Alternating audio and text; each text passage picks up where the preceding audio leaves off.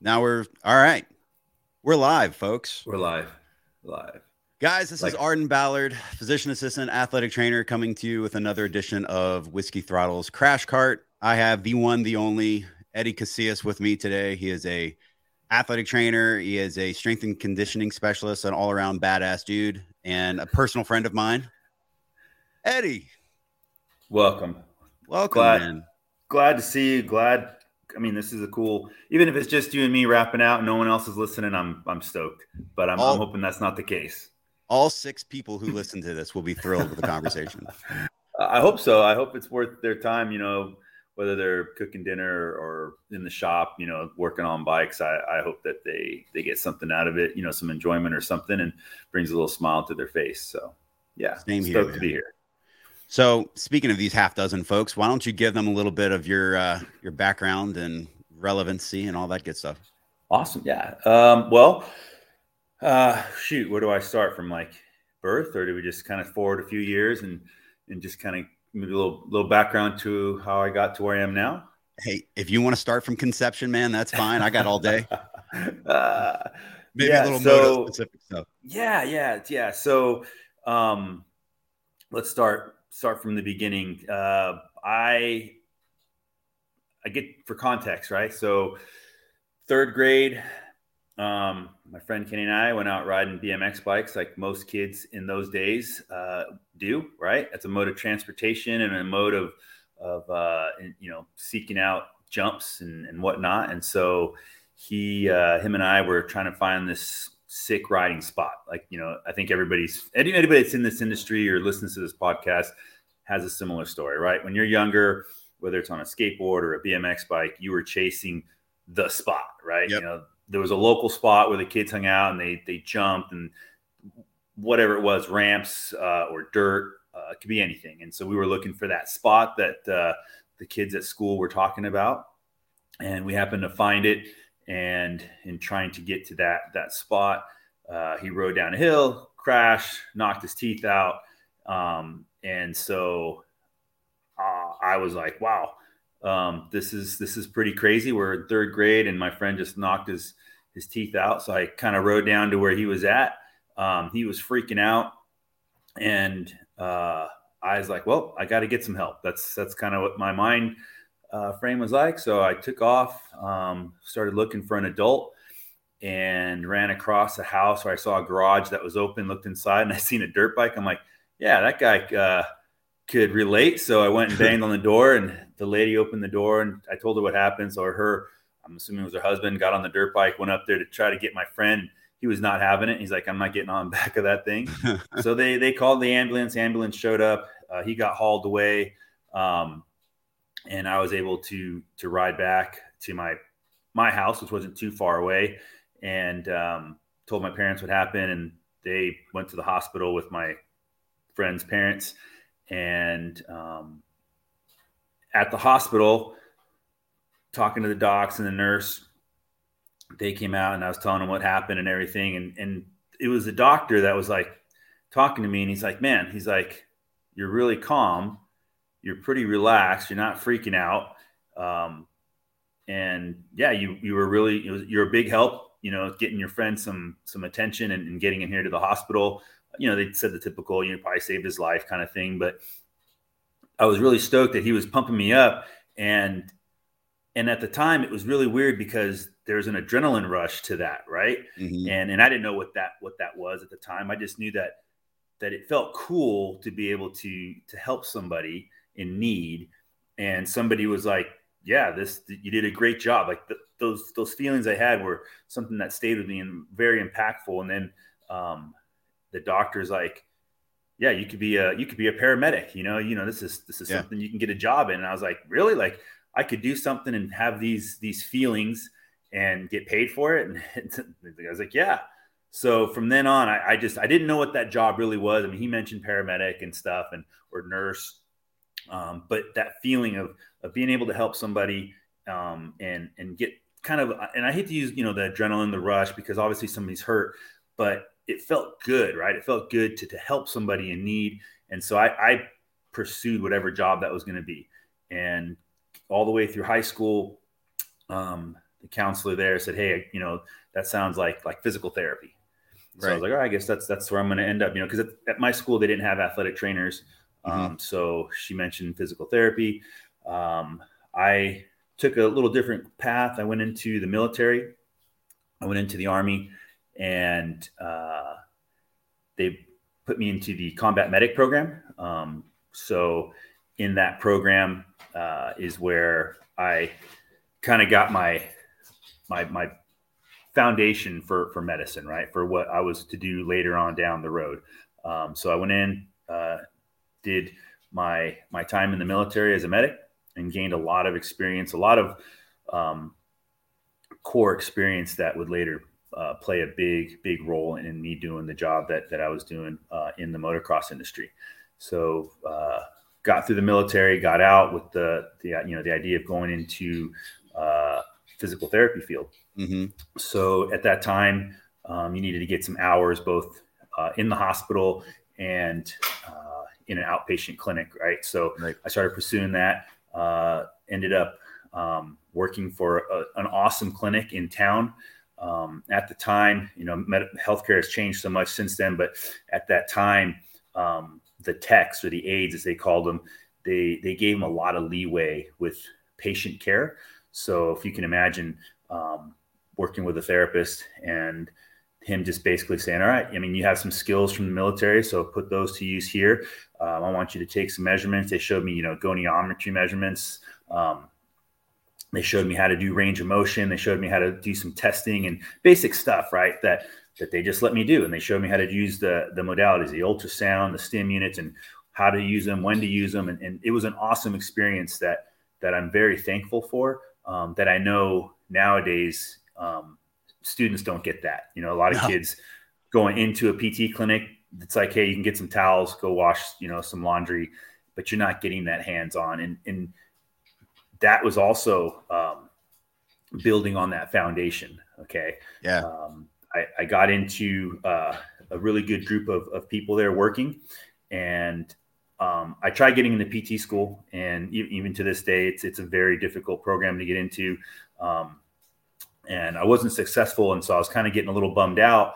And there was a a, a coworker that was uh, working with me, and and she was an athletic trainer. And she's like, you know, have you ever thought about athletic training? And I was like, I don't even know what that is. Right. So she described it to me, and I'm like, where was that? You know, in high school, like, what am I doing? Exactly. You know, I was like, that sounds exactly what I want to do. Uh, and for those of you that that don't know what athletic training is, um, It's, excuse me, it's a, it's a healthcare profession. All right. So if you watch pro sports and you see guys get injured, and there's a group of people that go out onto the field, um, those are athletic trainers. You know, oftentimes they'll have a doctor out there, but for, for the core group of people out there, there are also athletic trainers. Kind of um, like this guy. Yeah. Right. Kind of like that guy, the guy on the left, not the guy on the right. There we go. Um, yeah. This guy right there. So, yeah.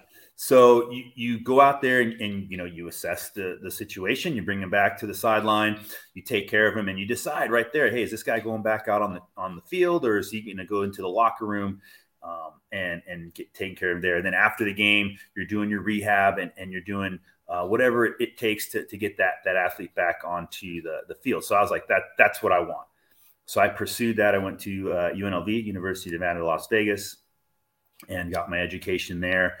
And um, it, it was awesome. It was a great experience. Um, at that time, uh, it was, you know, it was kind of, I don't want to say it was a Wild West, but they were still um, trying to decide, do we do clinical hours? Do we do internship type route? So it was in that, that kind of mode in that, at that time for that profession. So it was a mixture of both. So we're getting a lot of exposure, and um, my, my professors, being that had, already being in the military and being a little bit older than most of the, the students there, um, they kind of gave me a lot of autonomy. They they assigned me a, a tennis team, for example, and they said, hey, this is your team.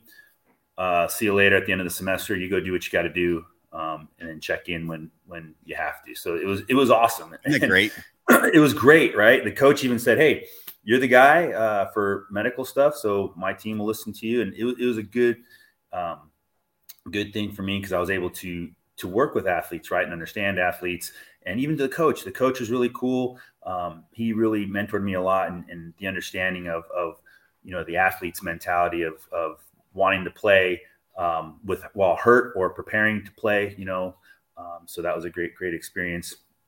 My, uh, um, I guess we, my what's our, our counselor, the person that you connect with at school that kind of guides you through your career there, uh, Doctor Mangus, he was also great. He he hooked me up um, working some camps for U S Soccer, uh, their national team program. They had a an Olympic development program, so I got some exposure there, and, and then that that also raised the level of um, athleticism, right? So I'm working with collegiate athletes, I'm working with top uh, club, you know, future national team players uh, in soccer. So uh, getting exposure to to that program and and just understanding, you know, the difference between a recreation player, right, athlete, and the athlete that that uh, is going to maybe have scholarship or, you know, future professional uh, positions, and getting an understanding of um, communicating with the athlete and understanding them and and their needs, right? And and getting exposed to athletes that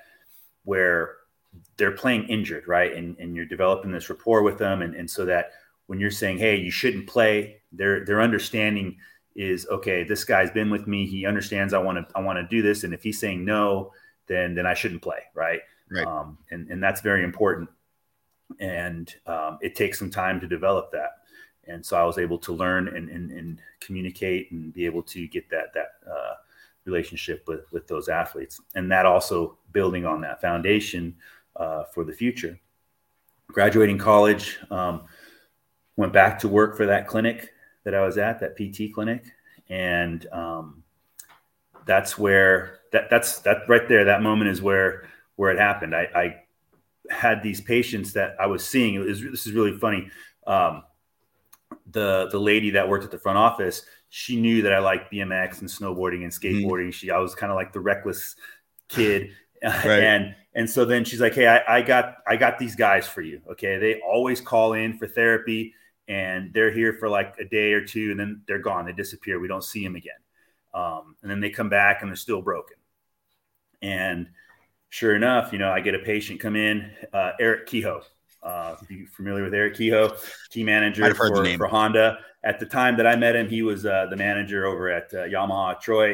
Um, and and I, look, I knew moto. I knew it from the Coliseum. I knew it from watching T V. Um, but I, I didn't ride dirt bikes like like I ride B M X or snowboard. Right? I, I've been yeah. on a dirt bike and I ride, but I was not in that industry, so I didn't really know. So I, I know Eric Kehoe other than he was just the guy that rode dirt bikes, right? Mm-hmm. And um, he comes in, and I can't remember, I think I was seeing him for his back or his knee or something. And we're talking, we're having this conversation. And, um, he's like, so, you know, like, what do we got to do? And I'm like, well, um, you can ride. And he's like, I can ride. And I was like, yeah, I don't see why not. You like riding. Why would I take that away from you? And he's like, you're the first person that has, uh, has said that. Right. And I was like, well, yeah, why, why wouldn't you ride? Um, so anyways, um, he, uh, was stoked. You know, he was really stoked that I, that I would say that. And I was like, well, here's the deal. I want you to ride, but you got to remember that you're still injured. So you got to like taper it down a little bit, right? Just right. Go feel it out, gradually get back into it. And, and, uh, and let's see where we go from there. I go, why don't you go and just maybe ride at half the speed, right? I don't, I don't know. I don't understand moto. So you help me out. Let me understand what you need. And he, yeah, he just, he helped me out. He's like, well, this is what we do. This is how many laps I ride. This is what I'm normally doing. I'm like, all right, cool. Let's, let's go at like seventy-five percent of it. Yep. So he was stoked. So then he came back and he consistently came back and we got better. And, and, and he sent other people. He's like, hey, go to this guy, this guy, he's not going to tell you to stop riding. Right. He's actually going to tell you to go. What a concept. Right. Right. And, and so it was, oh, sorry.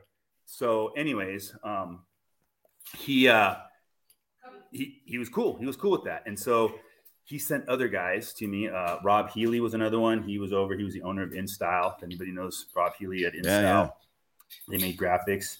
And then um, Bob Rathkamp, he was uh, another gentleman. He He's the guy that was over at Sinasalo. He ran Sinasalo and now in Garnet. And they were coming in for therapy. And, and the front office is like, what what's your like what's what's your what's your trick? Like, what, what's the magic? And I was like, well, and hey, look, anybody that rides dirt bikes, you guys will totally understand this. I was like, well, they, they like the sport. They're not going to not do it, right? They're going to do it. So I'm going to tell them, yeah, do it, but throttle it down. um, just like a doctor would tell a football player, you can play, just, you know, let's work within these parameters. Right. Right. And so that's, that's, that's the trick, right? You just, I'm not going to take that away from them. Now, if I tell them they shouldn't, then it's probably, they shouldn't, right? They shouldn't ride. So, and they understood that. If I say, hey, listen, yeah. maybe not ride for two weeks, let this really heal up so that you can ride longer, right? If you don't heal, don't let it heal for these two weeks, you might end up, you know, prolonging how long this, this injury lasts. And they were, okay, cool. You've let me ride the last three times we were here. Uh, I'll listen to you. So that, that was kind of my, my start in there.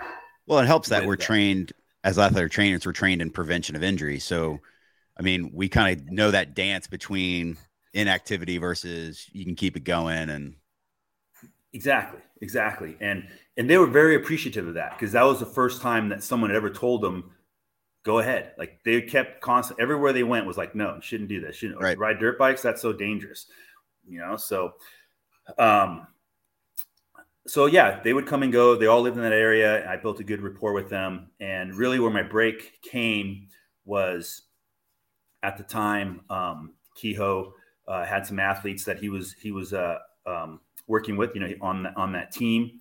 And, uh, he was like, hey, um, how would you like to come out to, you know, a race or two and just be there for the athletes? Because we had talked about, you know, th- that concept, you know, other athlete or other sports teams do that.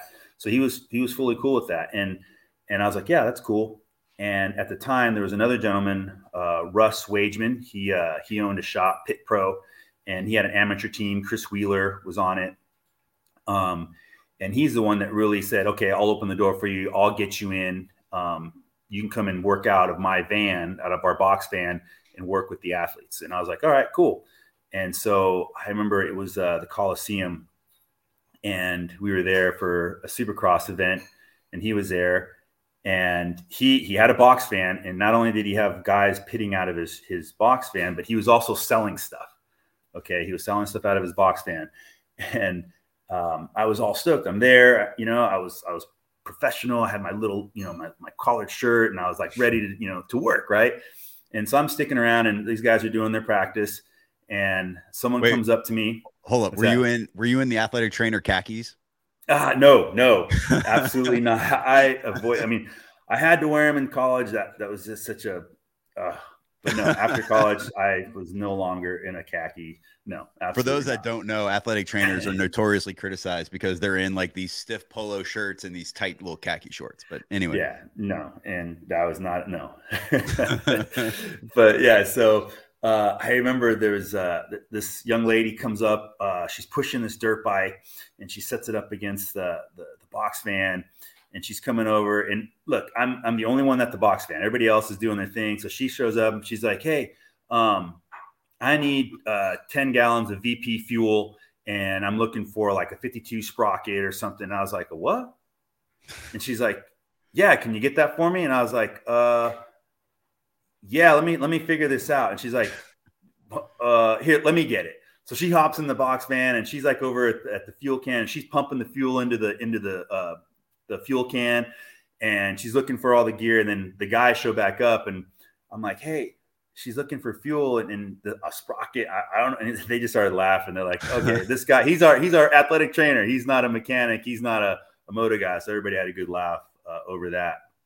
Uh, but then again, that, that was my entry in there. Russ Wageman got me that, that gig. And then Kehoe then helped me out, you know, by, by covering uh, my cost to get in to, to work with the Yamaha Troy guys. And just getting in there and being available if they needed some taping or just stretching or anything, you know, that, that you would be able to provide during the mm-hmm. course of the day that would help them get through, through that event. Um, and then it wasn't until uh, Casey Lytle uh, started riding for that team that uh, really, I mean, working with him was the catalyst for me eventually making a push to go to Temecula and and start my path in that, in that industry. Um, Casey had injured his back, and he had been seeing some other people for some care, wasn't getting any better.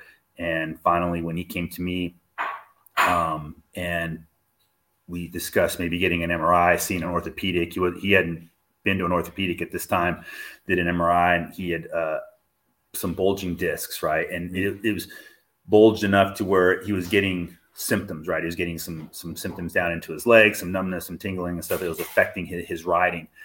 And so uh, they were thinking, man, this is uh, this is it. His season's over. And I said, no, that's not necessarily true. Um, if we can do some some exercises, you know, we can we can alleviate some of those symptoms. And I don't see why you can't ride. And they're like, okay, well, let's do it. And this is where, having worked with the tennis team and working with the soccer team and, and communicating with coaches and, and understanding kind of the verbiage that coaches want to hear, right? They don't want to hear, hey, my guy's out. Because if he's out, he's got to be out, out, right? And and my verbiage was like, no, I, I think we can, he he can still race. Um, the doctor thinks he can race. We just got to, you know, we got to get this under control, right? We got to do the proper exercise. So that's when I sat him down and said, look, we, we have to at least take a week or two to see if we can get these symptoms to go down. No riding. Um, and so they had an off weekend. And so Kehoe's like, all right, well, you know, we have an off weekend. So that's two weeks. And I said, you know, we'll just see. Maybe he has to miss one race, you know. And he's like, all right, well, let's let's let's play it by ear. I'm like, all right, let's do that. So we just started working. He was coming in every day, and we were doing his rehab, and he was getting better. And I was the towards the end of the second week, and he wasn't supposed to ride, right? We were going to make a decision, kind of like a game day decision, as to whether or not he was going to go ride or race. And um, he. Uh, someone had come in because they were also a patient, and they're like, hey man, I don't know what you guys are doing with Lytle, but that dude is ripping. Like, I can't believe he's riding. And I was like, what? And they're like, yeah, he was out at the track and he was just crushing. He was feeling great. I was like, all right, cool. So Casey comes in at his appointment and I'm like, hey, how was the day? He's like, oh, it was good. You know, let's get started on exercises. I'm like, how's everything going? He's like, yeah, I'm, I'm feeling really good. I'm like, yeah. So how was riding? And he's like, what do you mean? I'm like, yeah, I heard you're ripping. And he's like, uh, no. I'm like, don't lie to me. And right. He's like, all right, you got me. You know, and I'm like, dude, you can't be doing that, you know, and you can hurt yourself and, and really, you know, now you're out for the season. So we held off one race uh, just to make sure everything was really good, but he raced that following weekend. And at that time is when, when Kehoe's like, hey, listen, you know, you might have, you might have a, a, a job in this industry. Okay. I think you have what it takes. Um, You know, I don't, I don't know what that looks like. Um, yeah. I'd like to help you out, you know, by getting you to some races and stuff like that. Um, but I, I think, you know, there, there are other people similar to you. Um, you know, there, there's chiropractors and there's um, like nutritionists and that come to the races and, and they help the riders out. But, I, you know, if, if you want to do this, um, I'll, I'll try to help you out. So I was like, all right, let's do it. And um, there was a rider, uh, Justin Bucklew. He was coming on board Uh, to the team, and we actually started working together. So that's where I was the first time I was doing my strength conditioning stuff, right? We Buckley was was injured and we were doing some rehab, and then I ended up doing a little bit of training with him, and I was going down to Temecula and I pulled the trigger and, and I ended up moving in with him and his, his mechanic Zach White, and that that was my start in in moto, right? Like I was like full on. I quit my job. I had some savings uh, for a house, which, you know, I look back at it now, I should have bought the house and maybe, you know, did something else, you know, to get some money. But I, I was like, I was using that money to to get my future going. And so um, I was working with Justin. I was getting my feet in, you know, wet in this industry. And um, we almost won, won a championship. We worked together for part of the, the season. The first time, the first year he was on the team, we went into a solid off season uh, program. And I was still learning moto, right? I was still learning, you know, what type of conditioning um, is required, you know, what kind of mechanics they're using, you know, or, or on the bike, like uh, just studying the sport, trying to learn as much as I can, talking to as many people as I could, trying to get some feedback. Because again, you know, my experience on a dirt bike isn't like what they, you know, their experience, right? So I don't ride at their speed. So I had to really ask a lot of questions and, and take in a lot of feedback. And I remember um, at the time, you know, saying, hey, we should do some strength training. We got to do some squats, some deadlifts, you know, what other athletes do. And I knew that was important.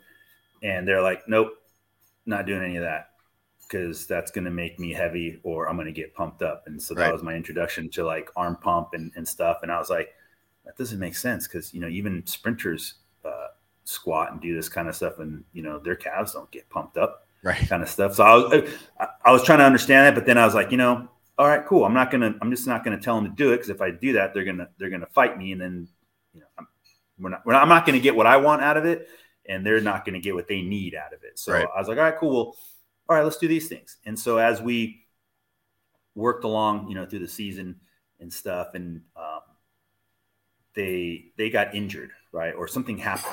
Then I would just kind of throw it in there like, hey, you know, if you were a little bit stronger, that might not have been, that might not have happened. Or you could have rebounded a little better, right? That slam to the ground wouldn't have affected you as much. So yep. just kind of planting the seed. So then the off season would come and they were more accepting of maybe doing a little bit of strength training, you know, maybe for two weeks after the season, just to get some. And yeah, that's how we started, just slowly chipping away at that. And that, that was pretty cool. Uh, we almost won a championship. Uh, the one year he actually won the first few races. Um, and I was looking pretty good. I'm like, dude, I'm, I'm going to win a championship here, I think, with this, with this guy, you know, and we went into the break. What's that? One for one, right? Yeah. Right. I was like, I was stoked. I mean, I'm like, wow, it's my second year in this sport and I'm working with this great kid. And, and we go into the break, and I remember I was sleeping on his couch, um, helping him out, going to the track in the morning, um, just pretty much twenty-four seven with this guy and, and his mechanic, right? He was working, you know, in the shop, how mechanics do, just uh, constant work, right? No, no rest. Um, and I was digging it though. I was like, this is, if this is what it takes, I'm, I'm, I'm stoked. Right. Yeah. And I wasn't charging him very much because I didn't know what to charge. And as a business person at that time, I, I didn't know. Yeah. Right. So I was like, well, he's letting me sleep on his couch. Um, and so that, you know, that, that, you know, accounts for something. And so I can't remember exactly what it was, but it was like a few hundred bucks a month is what I was getting paid. Right? Yeah. And he was, and he was, and he was like on a bonus only program too. Yeah. And so he was telling me, you know, um, you're on my couch, you know, I pay you this much. I'm like, oh, that'll work, you know? And so, like I said, it's probably a few hundred bucks a month. We go into the break. He's looking really good for this championship. He just has to stay on the podium, and even Kehoe and all the guys really stoked because, you know, they expect those other riders, but sometimes in, in reality, they're like, you know, this might be, you know, a two or three season deal before we really see this person blossom. But he was, he was coming around, he was doing really good. And I remember uh, him sitting me down on the couch, and he's at this time, I want to say he was like eighteen years old and maybe a little bit younger, maybe like seventeen. And he's like, hey, we got to talk. I'm like, yeah, sure. No problem. He's like, um, yeah, I've been doing some thinking. And I was like, all right, here, dude, I'm going to get a raise. I'm just going to be, you know, he's going to be stoked. And he's like, yeah, I'm going to have to let you go. And I was like, uh, all right, like, what's, what's the deal? And he's like, um, yeah, I just think that, that you're just charging me too much, you know? And I was like, oh, really? I was like, um, okay. I mean, I don't know. I don't know what trainers are getting paid, you know, or, or athletic trainers, strength coaches. Um, I said, all right, let me, um, yeah, let me think about this. And, you know, maybe I, I take a pay cut. I don't know. So I went and called all the local gyms in town, twenty-four hour fitness. Um, oh, what's the other ones that were out there at the time? But anyway, I called them up and I said, hey, what's, what's the cost for personal training? Like, what do you guys charge? And they're telling me, oh, you know, we're looking at twenty-five bucks an hour, or, you know, this would equate to about twenty-five bucks an hour. Right. Yeah. And I was like, all right, cool.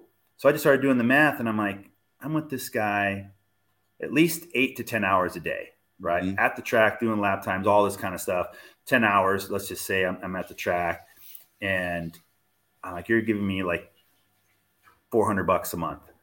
So I broke it down to an hourly rate, and it was like fifteen cents an hour. And I, I put it on the paper, and I was like, you greedy man. Bastard, Eddie. I was like, I can't he, believe you. I go, I was like, that doesn't make sense. Like, I know I, that's not even, you know, that, that that's not right. So I said to him, I go, hey, look, if you think that you're charging me too much, I understand that's you, but these are the numbers. This is what a personal trainer gets paid at a twenty-four hour fitness. I'm way better than that. Um, but yeah, if we want to part ways, you know, I, I get it. So we parted ways, and I told Kehoe, and yeah, and Kehoe was like, uh, he's making a mistake. You know, why would he do that? He's, and even he said, the dude's getting bonuses for his wins. Like he, he could pay your salary. That's what, that's what happens. Right. Yeah. And so no, I was like, all right, I'm out. And so, uh, yeah, we parted ways, and he didn't win that championship that year. He, and I'm not saying it was my my doing, right? But um, he did come back probably like ten, about ten or twelve years later. He's like, yeah, that was probably one of my biggest mistakes in my career.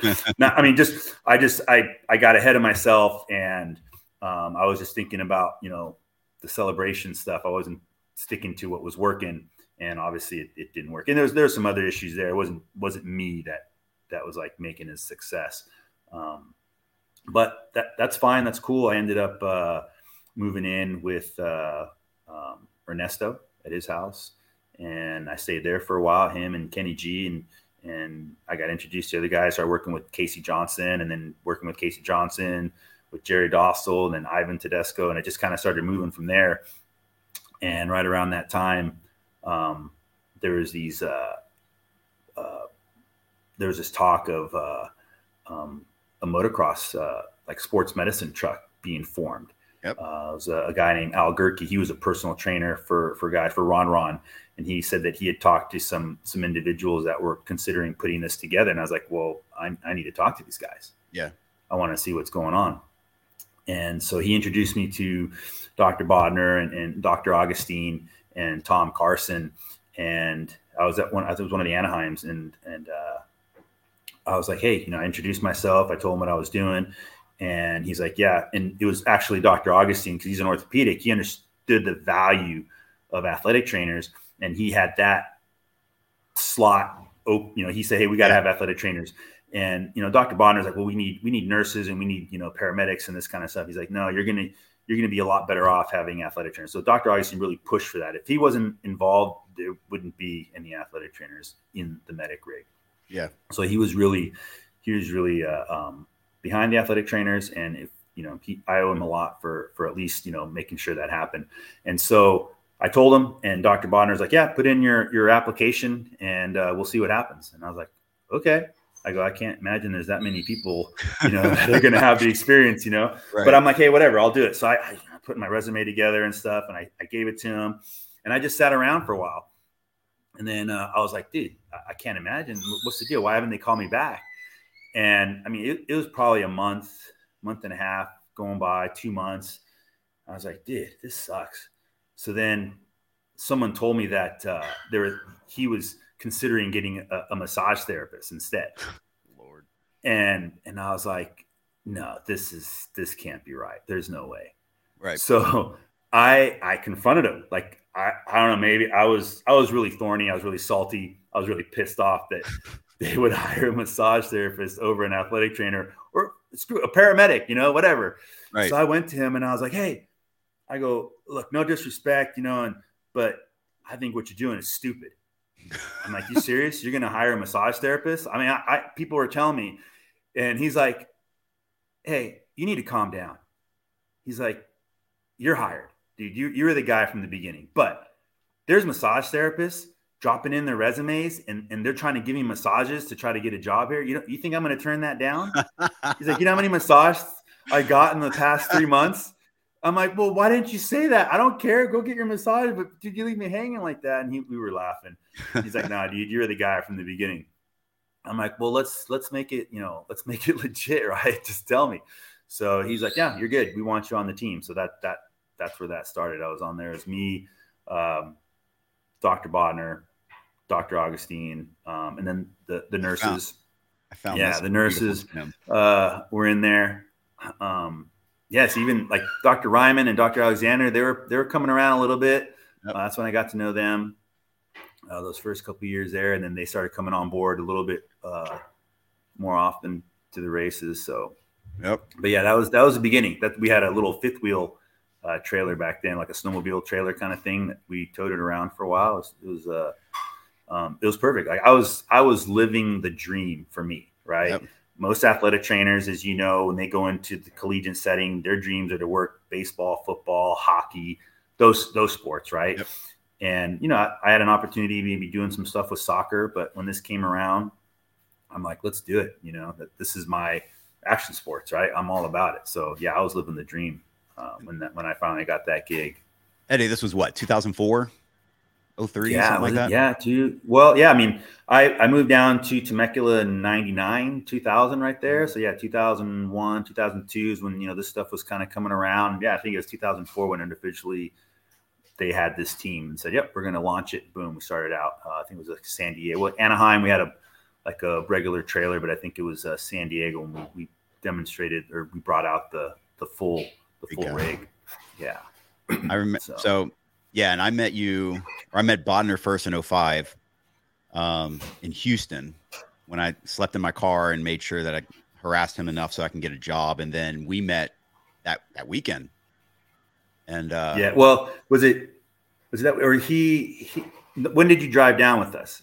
Did you? That was, I didn't meet you until we, we communicated. We had an email, right? I think we had an email back then, right? Mm-hmm. We still had email. I think it was still it was available. Yep. Um, but I remember Bodner's like, "Hey, dude, um, this guy's been been on my ass, you know, just nonstop." Yep. He's like, "Do you think we can, you know, can can you come out and you know hang out for a little bit?" I'm like, "Yeah." I, I was a big proponent of that. Like I. Going through school, being an undergrad, uh, I remember the graduate students that were just like, you guys aren't worthy of stepping on the field. And it's like, okay, I get it. And then even in like the, the athletic training room, it's like, no, don't touch the equipment, you know, whatever. Not not on the athletes. You can do it on, on yourselves, but, you know, you're not good enough for the athletes. Right. And I'm like, that's crap. I mean, we're supposed to be learning. So let's learn, you know, on, on athletes. That's, that's what we're here for. So I was like, you know what? If a student wants to go through the effort, like like you did, right, to come out, I'm going to give this person every opportunity to come out here and, and you know, let them experience it, right? So, yeah, um, we connected, and I'm like, hey, I'm out in Mississippi um, hanging out with Wyndham. If you want to come down to the races, um, let's do it. And and I remember I was with Tucker. I was working with Tucker Hibbert, yep. And I told Tucker, I'm like, if this dude is willing to drive from, were you in Louisiana or where were you at at that time? Yeah, I was in New Orleans. In New Orleans. I'm like, if this dude's like a, willing to drive all the way out here to catch a ride with us and drive like what, six hours to, to Houston or whatever. Yep. Uh, this dude's got to be legit. I mean, let's, I mean, you know, people that don't want the job aren't going to do that. They're not going to go through that effort.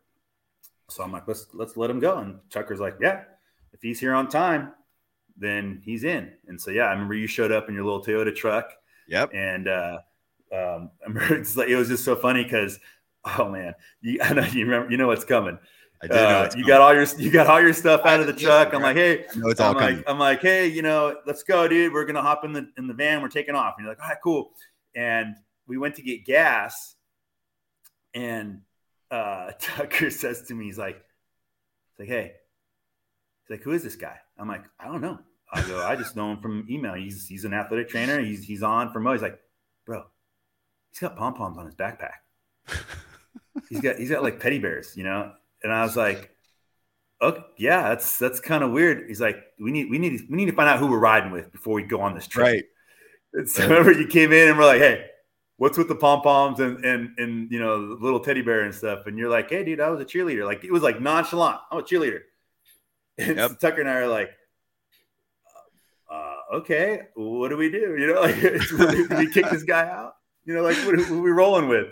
And then we just started laughing, and we're like, all right, cool. I guess we got a cheerleader in the van, so let's roll, you know? I mean, and, now that and it was there, out in the open. Yeah, and then uh, and that's all she wrote. Like, it was legit. You you came in, I showed you around, and, yeah, you, you were great. And you just kept coming, and I was like, yeah, if you want to come out more, do it, you know? And that led to other things. So that was pretty cool. It was, it was really a good. Beautiful run. Man. I was stoked that you made that effort because that's how I was, right? I I went through the effort, and I even, you know, like I said, I even called Bodner out, like, dude, I want this job. So I, I appreciate that effort. So other people had emailed me before, and I'm like, all right. So I would say, show up at this time. And if they did, I knew they were they were ready to to go out and, and you know, experience being with an athletic trainer, you know, at a Supercross race. Some people wouldn't, they wouldn't answer back, or I'm like, hey, yeah, you got to come out. And they're like, well, are you going to pay me? I'm like, are you serious?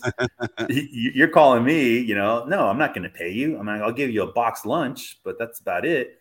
Right. They're like, if no, nah, I'm not interested. So I, I didn't know, I didn't know you. I didn't know Bodner. I mean, I'm just a South Louisiana kid who loves motocross, who happened to be a cheerleader, but I also love motocross. Um, and I saw Bodner or you on T V one day.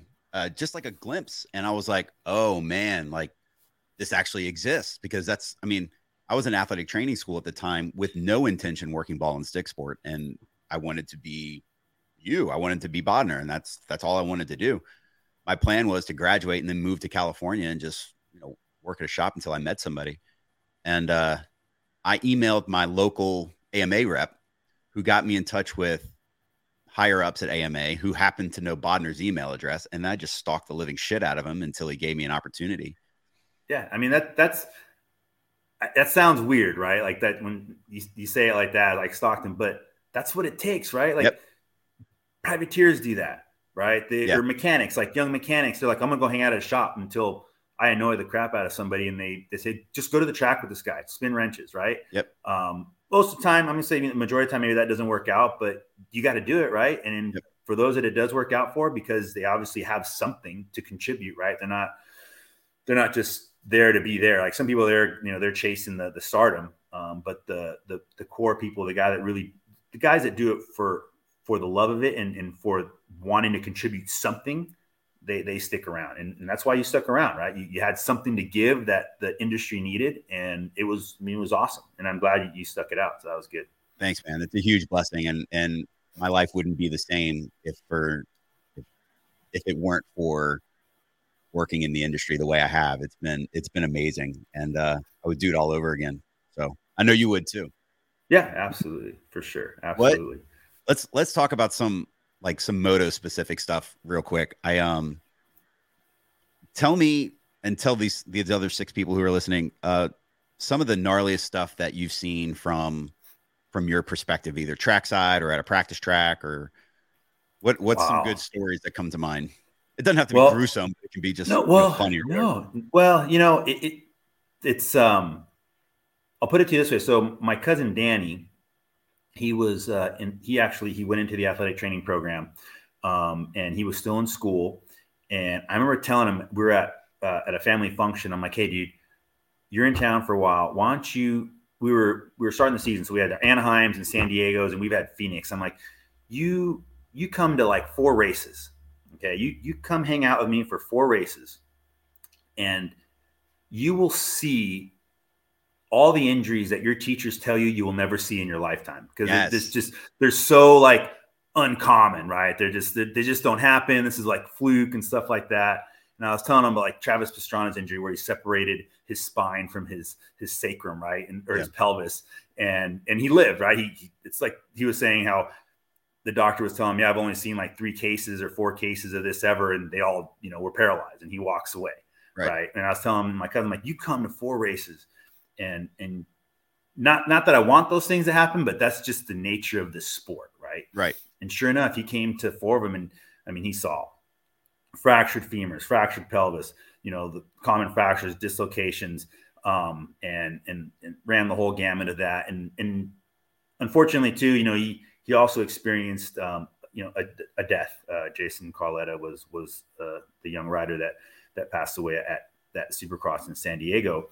But through that, that tragedy, um, you know, for him to see that, um, it, it sticks with you, right, for the rest of your life. But he also got to see, um, you know, everything that goes, goes behind the scenes so that that doesn't happen again. Right. And, right. you know, through a tragedy like that, you, you want to make sure that doesn't happen again. And so he was able, you know, we, we talked a lot, and, you know, there's, there's some emotional stuff that goes along with that. Um, but I think too, as, as a healthcare provider, to see what, what we do behind the scenes so that doesn't happen again. He was able to see that too. And, and going back to school and then the job that he does, that he's done since then, you know, in, in the athletic training field, you're able to, to say, hey, look, you know, we got to put these measures in place. So stuff, you know, this, this inevitable or this, this tragedy doesn't happen. And people can say, well, it's not going to happen. He's like, no, it, it can happen. All right. Yeah. If, if we, if we, you know, let our guard down a little bit, it can happen. And so I think that that's a, you know, from a tragedy comes that. And I think that, you know, um, is good in, in that respect. But um, as far as injuries, gosh, um, I'll, I'll tell you, not an injury, but it's just really funny in the sense that I'm, I'm the butt of this joke or this, this, this situation. But I think it was, uh, I say it was Glen Helen. Was it Glen Helen? Carmichael was racing. And I think all our rider, all our, listeners, they understand what monkey butt is, right? We we've all experienced. If you ride in the sand and, and you're you're riding dirt bikes, your butt gets a little raw. Well, in this situation, it, it got pretty raw, and his whole crew came into the truck to see if there was something that we can do, right? And we're having this conversation, and he's like, "Yeah, dude, I got a bad case of monkey butt, and I, I don't. I mean, it's just it's really bad." And so we're like, uh, yeah, we got to look, you know, we got to take a peek, you know, and see how bad it is. Right. So he's like, all right, whatever. And, and so he's like, he, he drops his drawers and, and I'm like down there, like, he's like bent over on the gurney. Right. And I'm like looking at, he's like spreading his butt cheeks open, and I'm looking, and all I see is the photographers from the photographers. I don't know if it was Guidey or Cox or somebody, are shooting pictures from the opposite end. So all you see is like him bent over and my head is like in his butt. Right. And they're shooting pictures, and yeah, he had a sore right in there that we had to patch up. So I'm like trying to bandage it up as best I can and stuff. And everyone's just laughing. I'm like, dude, this is, you guys are killing me here. So right. That was pretty funny. You know, that, so that, that was a good time. Um, Sean Hamlin was another one at Glen Helen. Um, he fell off the back of the bike and he got sucked up in the rear wheel and it tore his nutsack open. So nice. He came in after the first moto, and yeah, sure enough, he had like, you know, maybe like a centimeter, you know, it was, it was a pretty good laceration. And we're like, yeah, we're going to have to suture that up. But he didn't have time. Like he didn't want to go through that. So we just stereo stripped it. We just wow. laid a bunch of strips on his nuts, and, and he went out and rode the second moto, and then he came back and, and Doc sewed him up. So that was, that was pretty wild. Um, what else? Maeda, Don Maeda from, uh, um, he was, uh, shooting photos at Hangtown, and he was stepping over one of the hay bales uh, mm-hmm. on the start line, and he slipped and kind of fell onto the hay bale. And he, he just thought that he racked his nuts. Right. Yeah. So he came to the, he came to the truck. He's like, dude, I, I racked my nuts, but the pain's just not going away. And I guess he, he took a look and he saw some blood. So he was freaking out. So he came in, and, and Bodner and I have him in the back, and he's like, got his legs open, and Bodner pulls out a splinter. It was probably like three inches long from his, oh. his, his sack. And he's like, he's like, you know, if this was a little splinter, I'd be like, hey, good to go. But that's, that's pretty far in there. You need to go to the hospital and, and get yourself ultrasound. Cause you could, you could have done some damage up in there. Yeah. So, yeah. We give him, we give him some, some, some ribbon for that. That was brutal. Funny. So. I remember it was my second race in Dallas. I was with you, and I'm still kind of starstruck on all this stuff. Right. Cause I've looked up to all these guys, and there was a very, um, I, I don't know if you'd appreciate me telling this, but um, so there was a very prominent racer who we all know that had the number two on his bike for a very long time. Um, won like seven Supercross championships or something. You might know him. Um, but I remember he's, and this is the old rig, right? This isn't the eighteen wheeler. It's the fifth right. wheel that you're talking about. And he's laying on that front gurney in there, and he's just laughing, cutting up, and he's got an I V hooked up. And I'm just, I'm walking in with my backpack, and I'm, I'm like, holy shit. He's, he's right there. He's just, you know, shooting shit with everybody. And, uh, I'm like, hi, hi. And he's like, hey, what's up, man? And, and I'm like, well, what are you doing? He's like, oh, I drank too much last night, so Bodner's hooking me up. And I was like, oh, cool. And and just seeing that, you know, the personal side of somebody, just not a racer. And then I'm like, oh shit, like this is, he's just a normal dude getting drunk and having fun with his buddies. And I was like, yeah, that was, that was a little, yeah. So, um, when I, when I got in, um, at the very beginning, we still had uh, Friday practices for Supercross, yeah, and then racing. You know, so it wasn't it wasn't uncommon for the guys yeah. to go practice on Friday and then just go and party. So this was like the tail end of that that whole uh, group, you know, per se. That that I don't want to say that generation, but that class, right? Of yeah. those guys that would go and and just practice Friday, party Friday night, and just come Saturday morning. Some guys were, you know, still feeling pretty good from the night before, and then, and then be able to perform. And that was right. the thing that really amazed me, was to watch these guys go out there and just crush it. And I was thinking, there's guys like, guys like me, right. That eating right, you know, sleeping, getting all the right, you know, everything's right, you know, yeah. trying to get everything perfect so you can be at your optimum, and guys are rolling in, uh, you know, still a little, maybe a little hungover, or definitely, you know, a little tired, and just be able to flip that switch for those, for that night show, and, and just crush it. It's just like, these guys are unnatural. So we've, we've come so far, right? Because now, I mean, I don't know if you saw today with, uh, I mean, Ping said it, and then Racer X just followed up on it about Roxanne and the whole P E D and the, the yeah, drug test I, stuff. And yep, yeah. so everybody's throwing, throwing a fit about it. But meanwhile, I mean, it wasn't, it wasn't fifteen years ago that guys were showing up drunk and then throwing their right. leg over a motorcycle. And yeah. Right. Yeah. No, I did read that. Yeah. That was pretty, that was pretty crazy.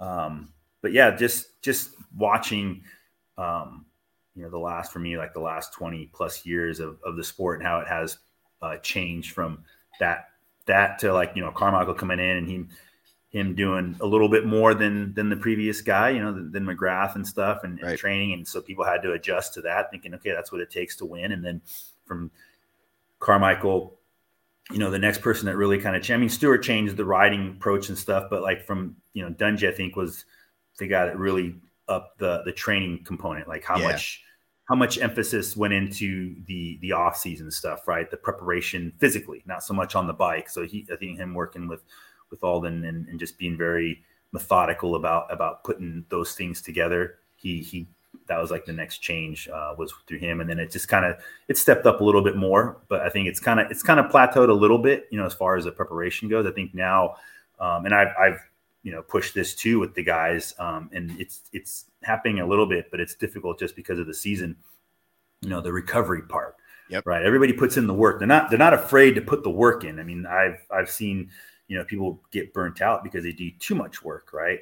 And trying to really get them to to understand the recovery part, and and and that that's been hard to to for them to to grasp a hold of. Um, but I think we're seeing that a little bit now. Uh, the importance of that, they're not putting as many hours in riding the dirt bike. It's more quality now versus versus quantity. Um, I don't. We're having more guys uh, like uh, Morris and Tedesco and, and those guys that were at, at the top of the game.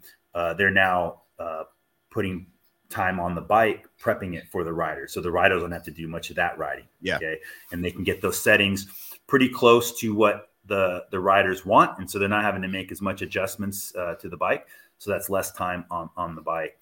Also, um, you know, they're, they're, they're making sure that the testing, you know, they still test a lot, which is really crazy um, because it takes such a lot out of you. But I think even that is, is a little less because guys that, that are going the test bike, the test guys are, yep. are doing more. Um, and I think the bikes, I'm not, you know, I'm not a mechanic, but I just think they've, uh, Kevin Windham said this, you know, one time he's like, we're not, we don't need more power, right? We need usable power. So more time is now spent on the handling of the bike, you know, making usable power. And, and so I don't think guys are pounding a lot of laps like they used to, testing motors and, and, and all that kind of stuff. Yeah. So that, I think that's helped, but still, I think more can be done on, on that, that and the recovery part. I think we're just scratching the surface on, um, on what you said, the, the aspect of quality training over quantity. Um, yeah. I think so, especially some of these amateur kids, they see the Dungies of the world and they see these guys that are just crushing it and doing, you know, hundred mile bike rides and then, you know, four motos a day. And, um, yeah. they don't understand what they're doing to their body from a long-term perspective. And that's why people got out of the sport at twenty-five years old. Right. Yeah. Uh, I know that Sleeter, um, Sleeter, he, he started the Orange Brigade program at K T M yeah. uh, some time ago. And, and I think that was, that was really cool because he, he took a concept that you see in, in stick and ball sports, right? You have club teams or you have, you have teams that they have organized practices, right? They have, uh, coaches and they have uh, people that are available to them um, to progress them. So he, he really tried to, to do that with that program. Mm-hmm. Um, yeah, they were hitting all the regular nationals. So it was, it wasn't perfect, but he was able to, to kind of rein them in a little bit, and all of them had to be on the same page and doing, you know, being accountable for stuff. And he was there to, he was, you know, he, he tried the best that he could to even communicate with the parents. Hey, you know, let's, let's take it easy. I know your son got hurt. He's not fired. Well, he can stay on the team. Right. Because a lot of times, you know, parents like, well, you got to keep riding because you're going to lose your ride. Mm-hmm. Right. Right. And, and you know, that, that was true for a long time. And, and I mean, it's, it still is true to this day. I know, uh, even at the professional level, they're, they're always scared that if they don't ride, they'll lose their job. And I know that contracts are sometimes just written that way as well. Um, and it kind of sucks. But there has been some progress. I know Sleater did that. And um, then they also have now some of these other places that, that are doing like Star Racing. I know they were doing some stuff with their amateur team. So it is going in the right direction. Is it perfect? No, but it's it's hopefully a little better than than it was in the past. Yeah, I think it's going to get there. What what do you see? We've talked about this a lot, you and I personally, go, uh, you know, as, as we were going through everything. And where do you see healthcare going forward in, in our industry? Do you see it uh, where, you, you know, these guys are just going to continue to get their man friends and, you know, listen to bro science? Or do you think there's, there's an avenue for more athletic trainers to uh, be utilized in the sport, like in a more corrective, corrected way? No, I, you know, I've, I've preached this from, from the beginning. Um, let's just start with health insurance, right? Um, it, it's, it boggles my mind when these riders, they have no problem spending five or six hundred bucks on a pipe and silencer. Yep. But they had an H M O or no insurance at all. And it's like, what are you doing? You know, right. Like even myself, I, I try to get the best insurance that I can afford. Right. And if I don't have, if I didn't have a P P O for some reason, monetary wise or not, then I'm going to tone down my, my stuff on, on the bike, right. Or yeah. snowboarding or whatever. Cause if I break something, it's going to cost me an arm and a leg. Right. Yeah. Um, so yeah, I think we, we made some strides in there, um, trying to get that out to those guys and the importance of having uh, good health care. But it can be expensive, right? Because if you start racking up some of those injuries, your insurance rates are going to go up, and sometimes that's cost prohibitive. Um, but you know, that that could be addressed. Okay, that that could totally be addressed. And I know this is, we've talked about this many, many times. Um, you know, the the word union, right, for the riders. Yeah. It's, that's, that's been a thing since even before I I came into the industry, right?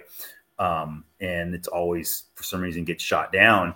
And and I don't understand why, but that that would definitely help out a lot, because if you had if you had an entity that for the riders, okay, um, and I don't know I don't know how it, it would exactly work out, because they make these riders independent contractors, right? Um, but I'm sure there's there's a there's a way to do it, right? It just it takes it takes effort on all parts um, to make it happen. But if you had some type of organization, because I even I'll, I'll tell you a story. So when we started the concussion program, and we were trying to find funding for the program, um, I ran across uh, a program, uh, Great Western Bank, uh, was the bank at the time. They had a program for high schools where they would charge, it was an insurance program, right? And it was ten dollars.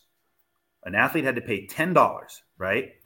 And it was just for concussions, anything related to concussions, right? From the ambulance to the post concussion care, the neuro, the neurology um, tests, all that stuff, right, was covered one hundred percent. Wow. There was no deductible, nothing. It was ten bucks, okay? And so I called and I was like, hey, how, how does this work? Like, how are you doing this, right? Yeah.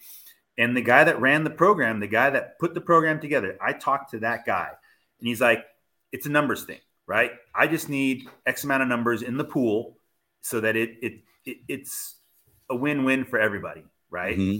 And he's like, how many guys do you have? And so I just did some some real simple math. And I'm like, you know what? I go, at any given time, we have maybe three hundred riders in this pool of right. professional athletes that would go up to a race, that would go to a race, mm-hmm. okay? Not saying all of them show up at one race, but you have a pool, right? That at any given time, they're at the race. Yeah. And he's like, okay, well, we're three hundred riders. Um, it's going to cost you fifty bucks a rider. Mm-hmm. fifty dollars will cover their concussion care. So we're impact testing, um, you know, seeing a doctor, ambulance, everything, right? The drop in the and ocean. I was like, what? The drop in the ocean, man. Yeah, right. And I was like, I'm like, dude, done. I told the guy, I'm like, dude, you know what? We're in. I, I, I can sell this, no problem. I mean, even if it meant raising license fifty bucks, right? Right. Like, what? I mean, let's do it. So I went to Bodner. I went to Prater, and I went I went to all, and I presented this, right? And I said, but here here is the thing, right? This is the only stipulation to this, right? Is that we have to know who those three hundred riders are at the beginning of the season, and you can't let anybody else in once the season starts. Ooh. Because that's how the insurance program is written, right? Uh-huh. So in high school, they have all the high school football players. They get signed up, and you don't have guys coming in halfway through the season. Right. Yeah, I want to play football. Okay, yeah, let Johnny in for football. No, you have a roster at the beginning, and that's your roster, right? And as soon as I mentioned that, they're like, no, can't do it. Right. And I was like, why not?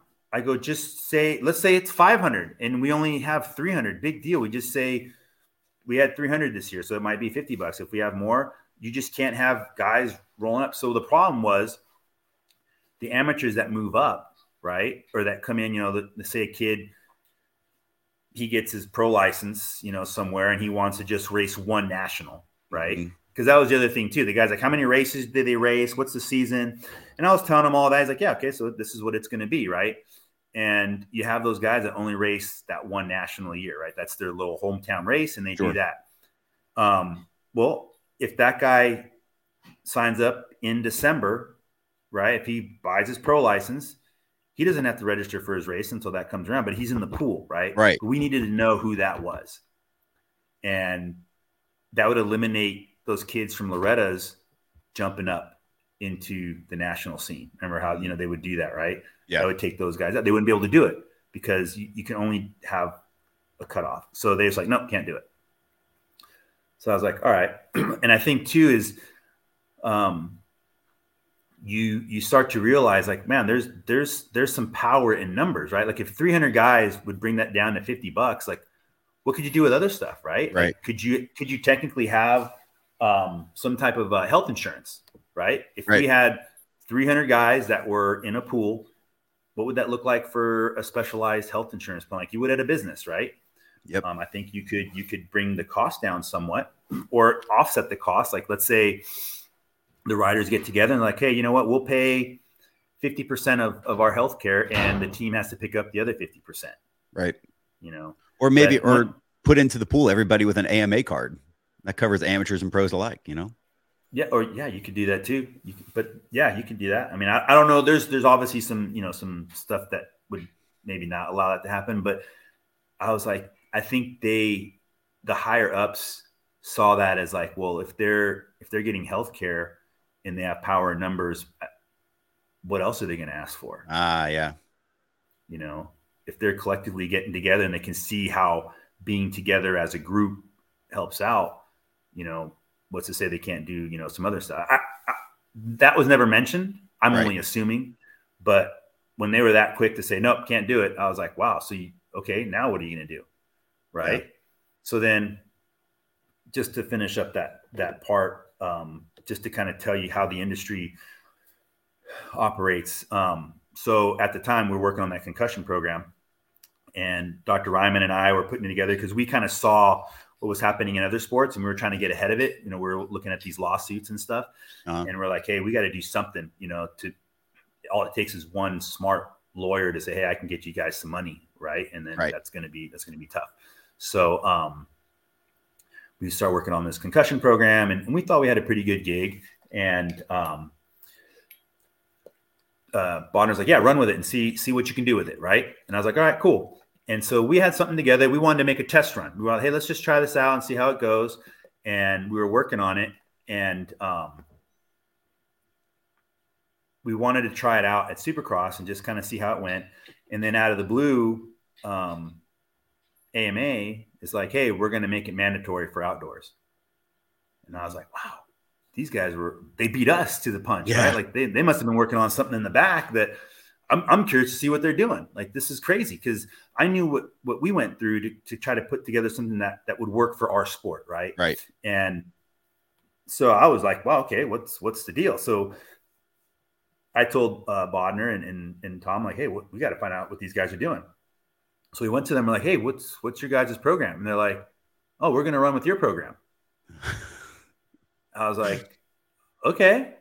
Um, but that costs money. And um, Jansen, Roy Jansen, he's told me, he's like, hey, whatever it takes, whatever it takes, just make it happen. We got to have this up and running. So just let me know what it costs, whatever it takes. Let's go. I'm like, all right, cool. So we went to work. And I was like, this is my opportunity to start making a career out of out of being in the motocross industry here. This, right. you know, I'm not saying I'm going to make a living off of this program, but at least I can make something happen, you know, with this program. So I went to Doctor Ryman and we got it all together. And I said, hey, I'm going to take a little bit of money out of this um, and put it in my pocket uh, as like a part-time gig, right? Plus the stuff that I'm doing with Moto already. Um, it's going to start looking pretty good. And then we can hopefully expand on it and maybe make it a full-time gig, right? Yeah. And he was all about it. He was fully supportive. So we came up with a number. It was like fifty-two thousand dollars for the year. Yeah. For the entire program. From me, Doctor Ryman, the concussion testing. Um, we also had to have a license for this, uh, this, it's a group that monitors the tests when you take it online. Mm-hmm. Um, we had to license that. Colleges use it for when they do their, their testing. Um, Make sure you're not cheating and stuff. Exactly. Yeah. So Ryman's like, yeah, it's, I mean, that's, that's reasonable. I mean, it's fifty-two thousand for an athletic trainer, you know, to hire them full-time and then do a program, you know, all that. So yeah, for sure. It's, to- it's totally reasonable. So I went to Jansen and I'm like, hey, it's fifty-two grand. And they're like, what? Like he flipped out. He's like, what do you like? Are you serious? I'm like, yeah. I'm like, what, what, I mean, what were you expecting? Like, what, what did you think it was going to cost? Like, we're looking at like five, maybe ten grand. And I was like, that's how much the licensing is for, for this test. Like that's, right. that's, it's, that's insane. Like, how could you think it's that much when you run a business that handles much higher costs of, of stuff, right? Like this should right. be nothing to you. And I was like, all right, well, then I guess we're not doing it. I was like, when he, when he said, hey, we can't do it, that's too much. I'm like, all right, cool. Then I guess you guys aren't doing it. And so then Bodner calls me. He's like, hey, um, we, we got to make this work. And I'm like, no, the guy doesn't want to pay. This is Doctor Ryman and I, we, this is, this is it. This is the bare bones program. I mean, it, it should be more. Right. And he's like, well, we got to make it work. And I'm like, we're not, we can't do it. So he calls me and he's like, hey, we need to meet up. So we went to a Denny's out where he lives. And he's like, hey, we, we have to make this work. And I'm like, well, how are we going to make it work? And he's like, well, figure it out. We got to do it, but it, we have to make this work. So I said, okay, look, um, I think if we take this and this out and this out, it came down to where they were going to, the licensing was going to be covered and, and that stuff. And then I was going to make two hundred bucks extra a month for running the program, which was like nothing. Right. Right. I felt like I was going back to like the whole Bucklew thing. Yep. And, and looking back at, at that, and I think this is, I don't know if this is the same for all healthcare workers. Um, but you wear your heart on your sleeve and you think about the people that you are taking care of, in this case, the riders, right? And you put them in the front, like you put them first. Yeah. And so at that moment, I could have just walked away. They, they weren't going to, if I walked away, I'm not doing it. If they still want to find somebody else to do it, they can do it, but they weren't going to find someone to do it for two hundred bucks a month. No. And, and I knew that. Right. But again, Bodner's like, hey, you got to do this. He's telling me like the team thing, you know, we'll, we'll eventually get you squared away. We'll get that money for you. You know, at the next year, we'll, we'll ask for more money. We'll get it for you, but we just got to, we got to do it. And so I was like, all right, I buckled. And as a businessman, I suck. You know, I mean, you run a business, right? You got to deal with that. And I had a business too. Like I was doing some training at the time. Right. And, and I just look back, I'm like, I'm a crappy businessman. Like I should have just stood my ground and they would have had to buckle. Like they would have had to find that money if they wanted to start it. And, and I think, you know, they say when, when you're negotiating, you should negotiate from a position of power. Right. And this all, I learned all this after the fact. Right. Yeah. um, And I should have just held my ground and, and I should be willing. That's another thing. What other people tell you, business people tell you is like, you have to be willing to walk away, right? When you're negotiating something, you want something, right? But you gotta be willing to walk away from it. one thousand percent. Yeah. And I wasn't willing to walk away from it. Cause that meant maybe, maybe they would have said, hey, you're, you're done with moto. We'll find another Eddie, right? There's plenty of them out there, you know?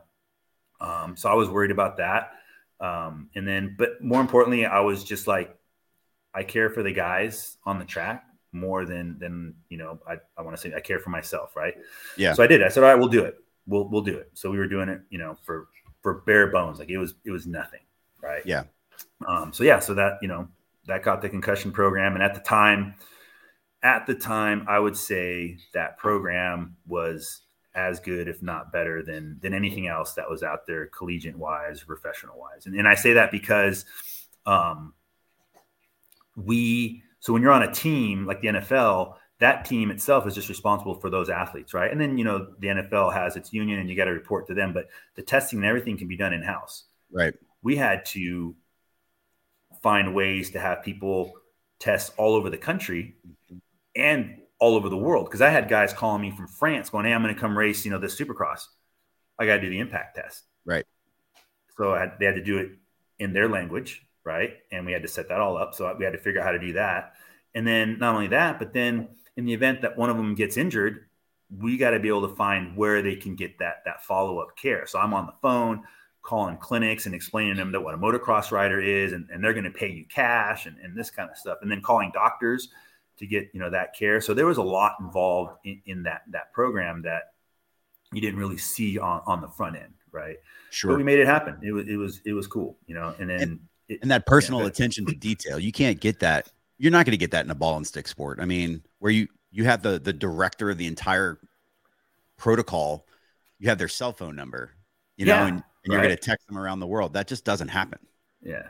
So, so, so that, that, that brings me to a story. So this testing, right? So if you're, if you can't come to an office and take the test, you can do it online. Right. So basically what happened is you go to this website, um, your camera comes on, and there's a guy on the other end of the camera watching you take this impact test. Mm-hmm. And he's there just to make sure it's you taking the test and not somebody else. Right.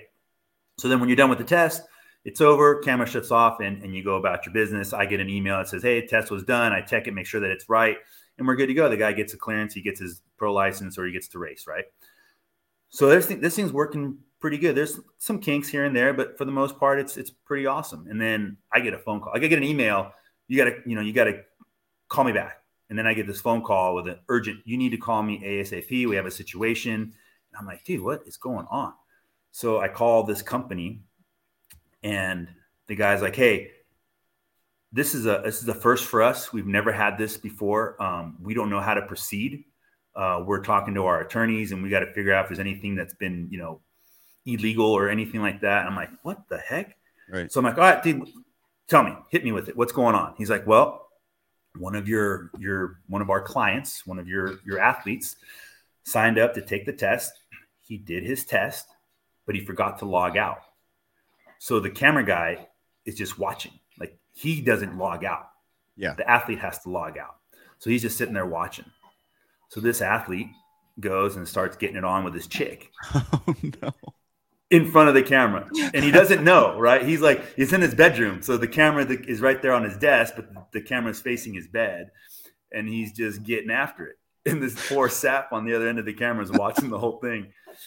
Because there's parameters, right? Like, when you set up the test, if the guy's hands go below the keyboard, the computer shuts off or the camera shuts off. I took all those out. I'm yeah. like, I don't, I don't need any of that. I just need to make sure the guy that says he's doing the test is taking the test. Yeah. So the dude's like, all right, then it's going. It's going this whole time. Nothing's shutting the computer off. He went for extra credit, it seemed. So I'm like, I just started laughing, right? Because we're moto, right? We think that's funny. Right. And the guy on the other end is freaking out. He's like, hey, this is serious, man. This is pornography. I'm like, yeah, I, yeah, for sure. You know, this is cool. I can't wait to tell everybody back. At the, you know, I'm I'm looking at this is hilarious. Right. And he is literally freaking out. He's like, there's like all these regulations that we just broke and this and that. I'm like, all right, here's the deal. What do we do? And he's like, well, I can delete the file. And I was like, all right, well, that's that's that's let's do Seems that. Right? Let's, right. let's delete the file. So like, I'll tell you what. Let me let me talk to my medical director. All right, let's see what he wants to do. He's a doctor. You know, we understand all these these procedures more than I do. And uh, we'll we'll check it out. You know, we'll see what happens. So I call Bodner, and I tell him what happened. And he starts laughing. Right. He's thinking the same way I do, right? He's like cracking up, like, who is this? You know, who? Oh, my gosh. And then, and then uh, you know, I tell Carson, and and we're like, so what do we do? Do we go to Riders meeting and just play the video, you know, and call this guy out? Like, you know. And so... So we ended up, uh, we just, we told the guy just delete the video, you know, no, yeah. no big deal. So I was at Riders meeting. I was at, I think it was Anaheim, one of the Anaheims, and we we're having the Riders meeting. And I was like, hey, you know, we had a situation, and I'm trying not to look at the guy. Yeah. Right. I'm trying not, because I'm saying this and I'm like, my eyes are, so I'm really trying to like just look around. Right. So I don't want to make eye contact with this guy. And he knows who he is after I started talking. I'm like, hey, you got to make sure when you take this impact test, when you're done, you log out, right? We yeah. had an incident, and I started telling him this whole thing about how this guy was like getting it on and blah, blah, blah. And everyone's like, what, who is it? Who is it? Like, we can't say HIPAA violation, you know? And they're like, what? And I have my eyes down like this, and I'm just like cracking up. So yeah, we, uh, yeah, that was, that was, oh, that's fun. Great, man. So. All right. I want to respect your time. I see your lovely wife hanging out in the back. She's probably like in the corner. No, we're good. To... We're good. Well, tell me, Tell me one, before I let you go, tell me one good story about this guy oh. right here from this. Did that be a motocross story? Uh, I don't care, dude. No, um, man, I don't know what's we got. We got about, can we talk stories. about the hair for a second? I mean, dude, that guy's hair was always on point. The, you know, there it's picture perfect. Yeah, it for sure. That guy, he's a solid dude. It, he used to get his hair done, I think, by Lonnie at Harry's Situation, and his his girlfriend and you know now wife. She became a hairstylist, so she put a, a stop to that. Right? Oh yeah, um, cut it off. But um, no, what? God, what is it? We have some stories. Holy cow. Um, let's see. Where do we go? I'm, well, one of them, I remember this guy. So we would go to the track when he was riding for K T M, and I would go to his house and we drive out to the track. And every time, I'm talking every time right on the button, he would get suited up, get ready to go, right? Helmet on and everything. And then he would take his bike stand and go out into the field and take a dump. Like every time. It was like, like, I take your dump, taking my dump. Like he would just go out there and just pop a squat, come back, you know, and then boom, done. I mean, go ride the rest of the day. I'm like, why don't you do that in the morning when you get up? He's like, no, nah, it, it comes on, you know, when, when, when I get all my stuff on. I'm like, dude, you're killing me. You know, don't we have like rattlesnakes to worry about out there and stuff? Like, right. So somewhere yeah. out there at the K T M track, there's a bunch of landmines because of this guy, you know. But for those um, not watching and you're just listening on a podcast, I, I have a, a lovely picture of Eddie with uh founder of Whiskey Throttle, David Pingree, while he is, uh, I guess, what was this? This was, a, um, I mean, he just came to hang out as a paramedic, right? On the, uh, on the Ashok rig. Well, he wasn't even a paramedic then. He was, he was, uh, he was considering that, that, that job. I think he was, it was, he was in the paramedics or no, he, excuse me. He was in anatomy and physiology with Dossel, I think at this time. Okay. And I remember he was in the rig and I'm like, hey, you want to practice some I Vs? Cause you have to do this when you go to medic school. And he's like, he's like, you sure? He's like, yeah, dude, drop a line in. So I laid down, I was, I was the guinea pig. I'm like, yeah, let's just walk you through it. And he was like, no way. He's like, okay. And he was like super nervous. And so like, dude, you're, you know, I'm like trying to be calm, right? Because if I'm right. nervous, he's going to be nervous. So I'm like, sure. yeah, just, you know, who cares if you jab me? I'm not going to die, you know? And no, he got it. First stick, he was pretty good. And so he said it helped him out. You know, when he went to school for paramedic school, he'd already experienced that. So he wasn't freaking out like some of the other students. So it was, it was good. I love it. Yeah, it was good for him. Yeah. Uh, what else? Well, gosh, there's a time, avid surfer, right? He loves to surf. Yeah. Um, and he, we were out Oceanside and, um, for those of you that maybe don't know Ping uh, very well, he's a he's got a unique physique, right? Um, he's not the most, I would say, uh, he doesn't have a six pack. He doesn't have the broad shoulders. Tends to have like a little little little pudge, right? And you put All him right. in a wetsuit, and he looks like a little seal. Right? I- you can't. No, he looks like a seal, right? Um, and so we were out there paddling out, and he was ahead of me a little bit, and he's paddling, and all of a sudden, a seal or a sea lion seal pops up out of the water. And I mean, you can look at, you can see the whiskers, you can see the eyes, and he's maybe half a foot, a foot away from his, his face. And now we're stopped in the ocean. And I'm, I'm right behind him, like to his left. And Ping's like, what do I do? What, what, what do I do, Eddie? And I'm like, I think it wants to mate you. I think I think this this guy thinks you're you're one attractive uh, sea lion, you know. And he's like, stop messing around. I'm like, I don't know, dude. Look at those eyes. And he's freaking out. And so it just looks at him, and then it, it like swims away, and we just go out surfing. But he was freaking out. Like this thing was. I was like, dude, it's gonna mount you, man. It's gonna try to try to have some fun with you. So, I love it. It was really funny. Well, dude. We got to do this again. There's so much more stuff oh, we yeah. got to talk about. Like a lot more, a lot, yeah. lot of good stuff. I could tell you like stories, like you wanted stories like the Ron Ron. And, and if you guys remember, you know, rest in peace, Ivan, uh, one punch, Tyler Evans, Tyler Evans, one punch. Let's, let's, let's, let's end, let's end with that one. So I like that. I like that. I think it was mini Minneapolis, the old stadium, um, with the airlock and stuff. And, um, Tyler had gotten, uh, food poisoning. So he was like laid up in the truck on I V trying to get hydrated, but he was out. Like he was not feeling good. He couldn't move. Yeah. And then Ron Ron uh, had gotten a concussion. So we brought him in. So we're keeping him in there for observation. And, and Ron Ron's just laying on the gurney and, and Tyler's over there just like, uh, you know, like all, all bubble guts and everything. And so Ron Ron's like, oh, hey, one punch. And he's like, yeah. And he's like, you ain't so tough. Look at you.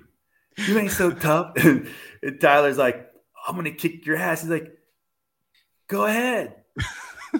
And he couldn't because he was laid up, right? He was so right. he, he was so out. And Ron Ron, his concussion, he was just talking so much trash to, to Tyler. And I was like, Ron Ron, dude, you have a concussion. You're not going to remember any of this. He's going to remember everything. Everything. You know? And he's like, oh, he, he's not so tough. Look at him. he, he's soft. You know, he's he's super nice.